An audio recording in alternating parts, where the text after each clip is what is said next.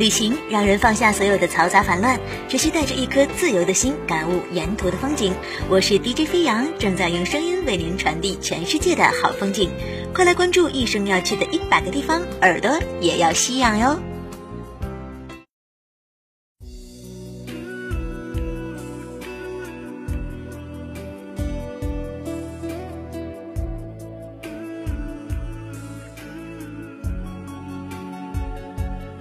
！Hello，各位亲爱的听众朋友，大家好，欢迎您收听全新一期的《一生要去的一百个地方》，我是主播飞扬。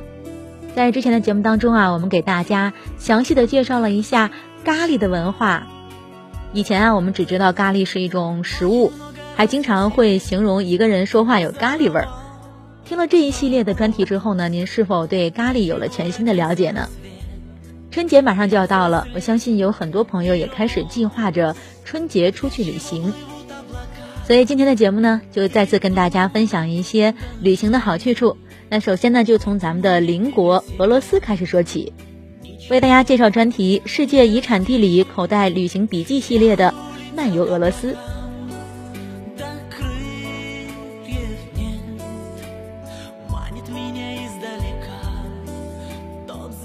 历史学家和地理学家一直强调，人类社会是在自然环境中发展。这对俄罗斯来说更是意味深长，在这片广阔、艰苦和变化着的环境中，曾成长出辉煌的俄罗斯帝国和苏联。他们不仅占据了超过北美大陆面积的土壤，对整个世界历史也产生了深远而持久的影响。对我们而言，这些意味着方方面面的记忆、大师、苏联和遗产地。一千七百余万平方公里的土地上，曾经的俄罗斯帝国——红色大国，在历史的演进中，与包括中国在内的周遭邻国分分合合，征服或者是被征服。科幻小说作家韩松曾于二零一四年乘着火车漫游俄罗斯，古迹和摩天大楼中，带我们去感受一个熟悉又陌生的俄罗斯。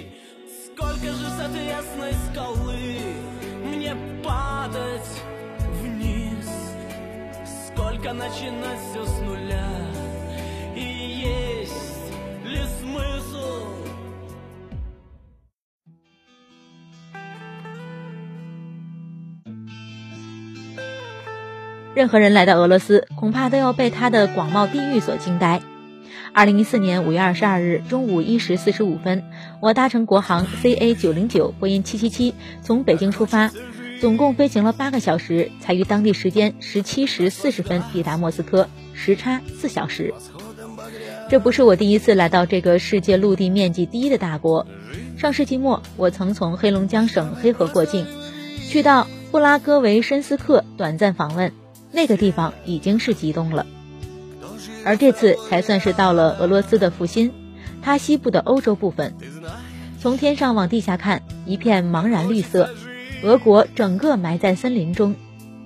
那一千七百万平方公里的国土，简直是阿西莫夫笔下银河帝国的规模。想一想，它跨越了十一个时区，就令人叹服。希特勒怎么可能征服它呢？人类历史上有很多大帝国，如罗马、蒙古、奥斯曼土耳其、英国、日本，最后都退缩回了原点，只有俄国基本保持了疆土。至俄罗斯上空，莫斯科河蜿蜒穿越美丽的城市，与北京不同，这里没有雾霾。清朝时期，俄罗斯是中国重点防范的陆地国家，现在地理划界问题解决，中俄成为全面战略合作伙伴关系。同机的还有十几名中国军人，其中不乏有将军军衔者。出机场廊桥，解放军军官即被手持鲜花的俄国军人接入贵宾室。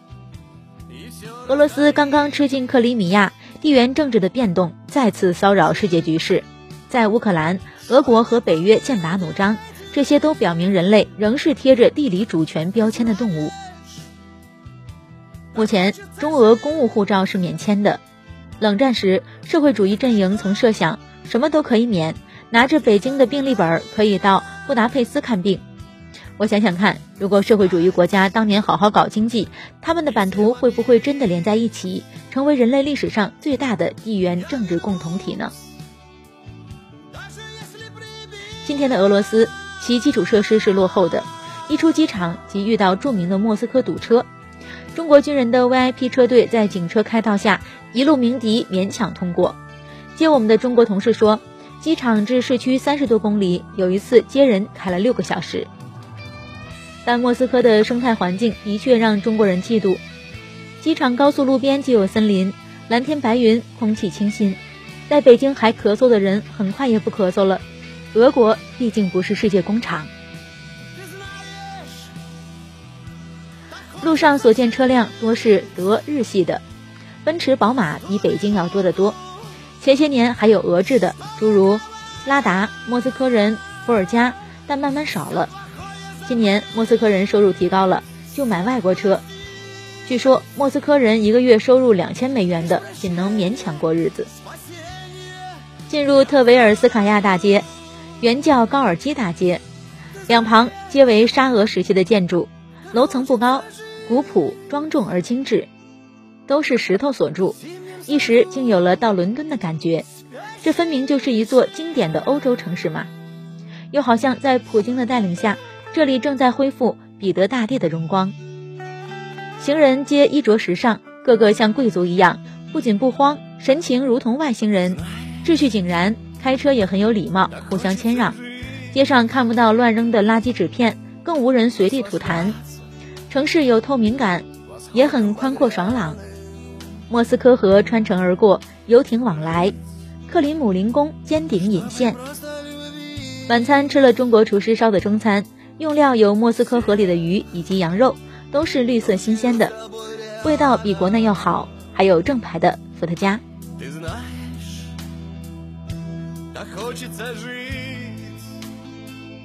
好了，各位亲爱的听众朋友，今天呢，我们先给大家介绍《俄罗斯漫游记》的一个开端。在下期节目当中，我们继续来聊一聊作者在火车之上的所见所闻。您还可以在蜻蜓 FM 以及喜马拉雅电台当中搜索“大写的 DJ 飞扬”来收听更多的精彩的内容。我们下期节目再会。